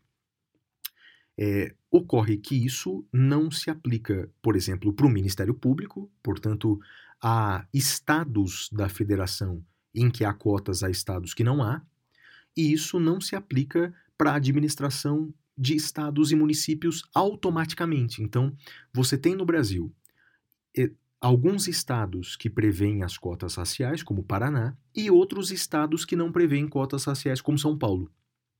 Se nós entendermos que essa convenção interamericana entrou em vigor no Brasil, é, essas leis estaduais elas terão que se adequar a essa convenção interamericana. Então esse é um primeiro passo, uma, uma primeira mudança dessa convenção interamericana. A segunda mudança que me parece igualmente importante, Madeira, é que essa convenção ela toca no assunto da intolerância e do discurso de ódio. Passa a ser uma obrigação do Estado expressa legislar para combater de várias formas os discursos de ódio, inclusive os discursos de ódio na internet. E essa me parece, Madeira, que é uma obrigação que já está implícita na Constituição, no meu ponto de vista. Mas com essa convenção interamericana passa a ser uma obrigação expressa, Madeira. O que, que você achou? Muito o que, que você achou desse assunto aí, cara? Eu acho um assunto importante, acho que a gente tem que continuamente estudar isso. Tem uma comissão de juristas agora que está reavaliando essa lei da, da, da lei contra o racismo. Então, vamos ver o que sairá desse trabalho, Flávio. Legal, Madeira. E vamos lá para o próximo bloco, então, cara. E agora vamos para o próximo bloco, que é o Pintura Rupestre. Até já, amigos.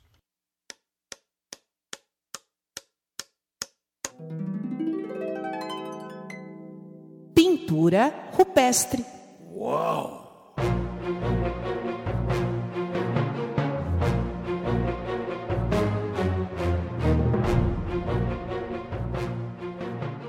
Bem, Madeira, no episódio de hoje, eu vou fazer uma coisa que você de vez em quando faz, que é Hum. recomendar uma coisa que eu ainda não, não vi, É, mas quero muito ver e tô é, ansioso para fazer isso. Já vi alguns trechos e, e já vi muita gente falando maravilhosamente bem desse documentário que está na Globoplay chamado Meu Amigo Bussunda. Meu Amigo Bussunda. Para quem não sabe, talvez os mais jovens não saibam, Bussunda era um dos integrantes eh, do grupo humorístico Caceta e Planeta, que fez muito sucesso no Brasil, principalmente nos anos 90, né? E Bussunda, ele morreu precocemente. Morreu precocemente, teve um ataque cardíaco, nos deixou. E aí, Madeira, é, é, quero muito assistir esse documentário, Meu Amigo Bussunda, é, que deve ser realmente, para quem gostava do Caceta e Planeta, e eu gostava, né? E gostava do, do Bussunda, eu recomendo, viu, Madeira? Embora não tenha, não tenha visto. E sua dica cultural? Flávio, a minha dica cultural é algo que eu já tinha recomendado aqui e eu vi e eu recomendo agora enfaticamente. É uma série na Netflix chamada Sweet tooth. Bico doce, mas só tem o nome em inglês Sweet Tooth. É é muito. É, é. É, Dente traduziram doce? por bico doce. É, Você vai entender. Bico doce. Bico doce. Você vai, vai entender. Você assista essa série. É uma série maravilhosa, Flávio. É deliciosa. Eu maratonei num final de semana. São oito episódios. Sim, assista, Flávio. E me agradeça depois. Vou ver, Madeira, vou ver mesmo nessas nossas, entre aspas, férias de julho, eu vou ver. E, e, e, e, e vamos pro próximo bloco, né? Vamos lá. É o Pasme Excelência. Até já.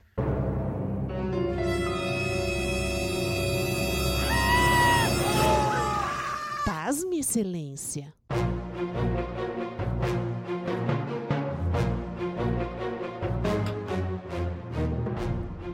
Bem, Madeira, vamos ver se nesse episódio eu vou conseguir pasmar você com a notícia. Madeira, numa vara do trabalho em São Paulo, o advogado pediu a desistência da ação eh, para o juiz e, segundo ele, o pedido de desistência foi eh, graças ao convencimento de Deus. Como é que é? Então foi Deus que pediu para o autor da ação desistir dela. Eu vou ler o trecho aqui, madeira da petição. Abre Tá. aspas. A desistência do processo pelo motivo eh, de que, em oração, Deus falou que o reclamante desistisse, pois o que ele tem preparado para ele é maior que o resultado dessa lide.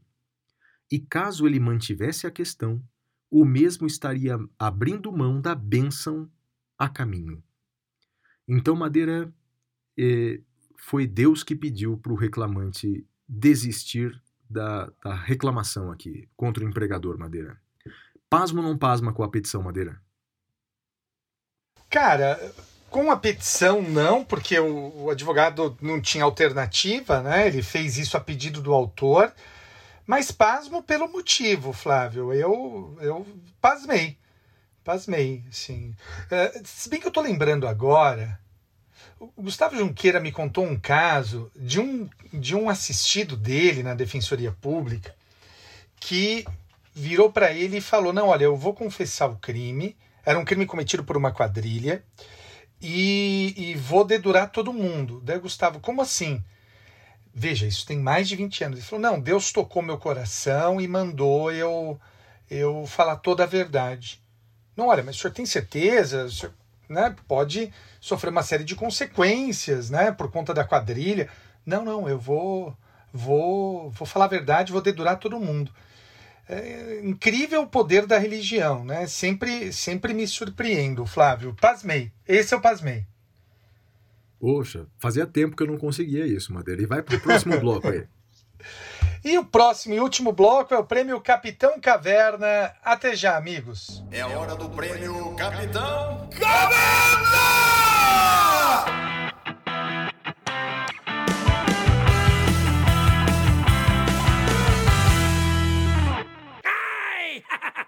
Bem, Madeira, o meu destaque negativo da semana vai pro Brasil, rapaz. Vai pro Brasil. Eu sei que eh, a gente já tocou nesse assunto um milhão de vezes, mas, bem, nessa semana teve um dado que me, me tocou em especial. Que nos últimos dias, Madeira, a cada dia, 30% das mortes diárias por Covid-19 em todo o mundo acontecem no Brasil. Então, 30% das pessoas que morrem de Covid no mundo são residentes aqui no Brasil. E o Brasil, Madeira, tem 3% dos habitantes do mundo. E eu estou arredondando para cima o 3%. Então, portanto, a condução que a sociedade brasileira como um todo, eu não vou culpar só o governo, a, a, a, a, condução que a sociedade brasileira deu para essa pandemia mostrou o que nós brasileiros temos de pior. Né? Temos de mais egoístas, temos de, de todos os defeitos, eles foram realmente reforçados nessa pandemia. Que haja tempos eh, melhores, mas não são os atuais, viu, Madeira? Tristeza, Flávio, uma tristeza. E eu trago como destaque negativo mais uma vez, o ódio cego. né? Eu acho que o ódio cego faz a gente virar uma metralhadora giratória de ofensas e balas a todos, e eu acho que as coisas tendem a piorar até o final do ano que vem. Né? Então, eu espero que todos tenhamos serenidade até o final do ano que vem, Flávio. E qual o seu destaque positivo? Madeira, o meu destaque positivo vai para coragem das mulheres brasileiras. Coragem das mulheres brasileiras, porque, eh, de fato, aqui no Brasil é um país eh, machista, é um país em que as mulheres são eh, objeto de preconceito, de machismo, não importa a função que elas exerçam ou o cargo que elas ocupam. Eu vejo isso, por exemplo, na CPI, não é? quando um senador se exalta, as pessoas dizem que ele está, eh, que ele é enérgico, que ele é lá, qualquer coisa que o valha. Quando uma mulher se exalta, ela é histérica. Bem, enfim, isso é a sociedade brasileira, não é? historicamente machista. E eu queria eh, reforçar como destaque positivo a coragem das mulheres. Nessa semana, por exemplo, uma jovem repórter, uma jovem eh, jornalista, estava entrevistando autoridades no interior de São Paulo, curiosamente na minha terra natal, na cidade de Guaratinguetá, no interior de São Paulo, e uma autoridade importante eh, eh, gritou com ela, né? mandou que ela calasse a boca, eh, eh, eh, eh, tirou, a, quando questionado sobre o não uso de máscara, fez questão de tirar a máscara na frente da, da jornalista. E ela, Madeira, mesmo sendo uma jornalista jovem, sendo uma jornalista pouco conhecida no, no cenário nacional, ela ficou firme, segurando o microfone, mesmo diante de intempéries de uma importante autoridade. Então, para essa coragem das mulheres em geral, e em especial das, da coragem das mulheres brasileiras, que não se curvam diante das autoridades, que não se curvam diante do machismo, que não se curvam diante do abuso, para elas o meu destaque positivo, Madeira. E o seu? Flávio, o meu destaque positivo vai no mesmo sentido que o seu, mas vamos dar nome. O nome dessa jornalista é Laurene Santos. Ela tem 27 anos e trabalha há três na afiliada da Rede Globo no Vale do Paraíba. Ela é formada em Taubaté, cidade onde mora, e também passou pela Band. Na Band ela foi produtora e editora por mais de quatro anos. Ela tem MBA em gerência empresarial com foco em recursos humanos. E parece, Flávio, que uh, o presidente da República, que foi quem a ofendeu, na data de hoje, 25 de junho, parece, eu estou olhando aqui na internet, mas eu não consegui confirmar. A, a, vamos aguardar confirmação. Parece que ele ofendeu novamente outra mulher jornalista. Uh, vendo o primeiro ataque dele a, a, essa jornalista que estamos homenageando, a Laurene, uh, Flávio, eu fiquei olhando e me colocando no lugar dela. Eu não sei se eu conseguiria ter a força que ela teve, viu, Flávio? Ela foi muito, com perdão do meu francês, ela foi muito foda, ou como dizem alguns amigos, ela foi muito porreta, né? Que, que mulher! Então, parabéns a todas as mulheres homenageadas aqui na pessoa da Laurene Santos. Flávio. É isso aí. Um outro exemplo que merece destaque também é da Patrícia Campos Melo, né? Patrícia Campos Sim, Melo, que sim, foi aí já foi homenageada aqui. Isso, por você. É, ela que em situações é, até mais graves do que essa, ou parecidas que essa, ela foi além, né? Ela processou as autoridades, né? E, pelo que eu é, vi nas notícias, já ganhou algumas dessas ações.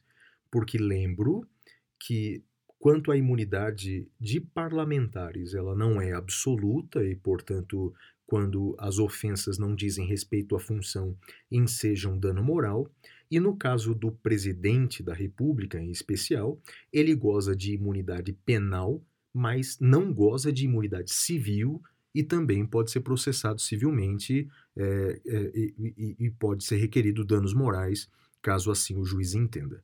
É, então também fica aí o meu, é, meu parênteses para Patrícia Campos Melo, que também tem sido bastante corajosa, Madeira.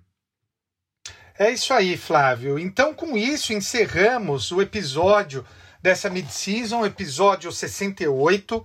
Nós vamos parar agora em julho, porque temos uma série de compromissos a cuidar. E nós voltamos, Flávio, eu estou olhando aqui, o próximo episódio será no dia 6 de agosto. Então, faremos uma parada aí pelo mês de julho, acompanhando aí a parada do Supremo, né, Flávio, que fica fora em julho.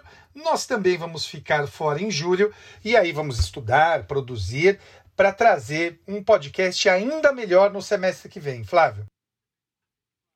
É isso aí, Madeira. Desejo a todos os nossos ouvintes aí que tenham um julho abençoado, continuem se cuidando. Em agosto, se Deus quiser, estamos de volta. E um beijo pro meu pai, pra minha mãe e pra você. E para todos os nossos ouvintes, obrigado por essa companhia nesse um ano e meio.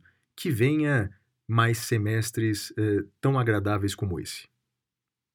É isso aí, galera. Tchau, tchau. Tchau.